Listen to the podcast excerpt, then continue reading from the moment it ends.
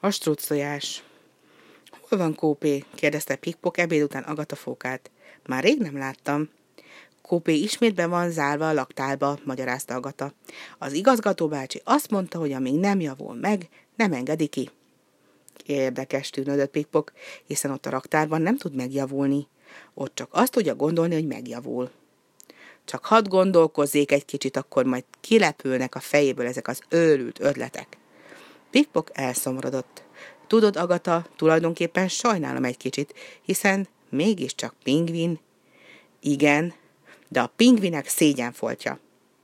Igen, de fehér mellénye van, meg fekete frakja, és szereti a farkincájukat csapkodó halacskákat. Csak ne szomolkodj érte, ő már bizonyára azon töli a fejét, milyen új kópiságot találjon ki ismét. Alig, hogy ezt kimondta, megjelent Kópé saját személyében. Olyan elégedett Kópé képet vágott, mintha nem is ücsörgött volna büntetésből a raktárban, hanem éppen 15 friss karmazsimbogarat evett volna meg. Fürge vidám léptekkel haladt, s egy hatalmas struc tojást kurított maga előtt. Szia, Pikpok! kiáltotta messziről. Szeretnék bocsánatot kérni és köszönetet mondani. Ne haragudj, öregem! Igazán jó haver vagy. Ezért hoztam neked egy struc tojást. Pikpok annyira meghatódott, hogy egy szó sem jött ki a torkán. Végre nyelt egyet, és így szólt. Gyönyörű, de mit csináljak ezzel a tojással? Még hogy mit? A struc tojás a legjobb dolog a világon. Lehet vele focizni, kuglizni, kosárlabdázni, lehet az őrfejére ejteni. Nagyon kérlek, szakította félbe Pippok, tartózkodj ezektől az őrült ötletektől. Rendben van, egyezett bele Kópé, de nem értelek. Kapsz tőlem egy stosztojást, és még gondolkodsz, hogy mit csinálj vele? Azon gondolkodom, mondta Pikpok, hogy honnan vetted ezt a tojást. Hmm, mondjuk találtam.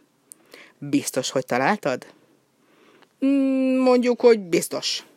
Hol találtad? Hmm, mondjuk a strucki futóban. Pikpok szemrehányóan nézett rá.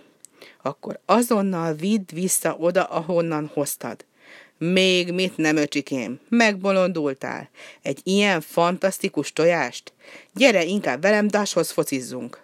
Struc tojással képett el Pikpok. És ha széttörik? Micsoda? A struc tojás? Fogadjunk, hogy nem törik szét. Két friss tőkehalban. Nem fogadok. Ott szeretném látni a tojást, ahol a helye van. Kópé csúfondárosan elvette magát. Veled, öregem, nem lehet játszani. Te, öcsi, semmihez sem értesz. Neked adom a tojást, nem akarod. Fogadni akarok veled, nem akarod. Honnan szalajtottak, te pipogya? Még hogy én, pipogya, haragudott meg Pikpok, és kiszaladt el kajantán elől? Kópé felborzott a tolait. Csönd legyen, öcsikém, mert beverem a képed. Azt próbáld meg, ugrott fel harciasan Pikpok. Mi van? Azt hiszed, megjedek tőled? Pattant fel Kópé is. És így szó szót követett, és újabb botrány volt kitörőfélben.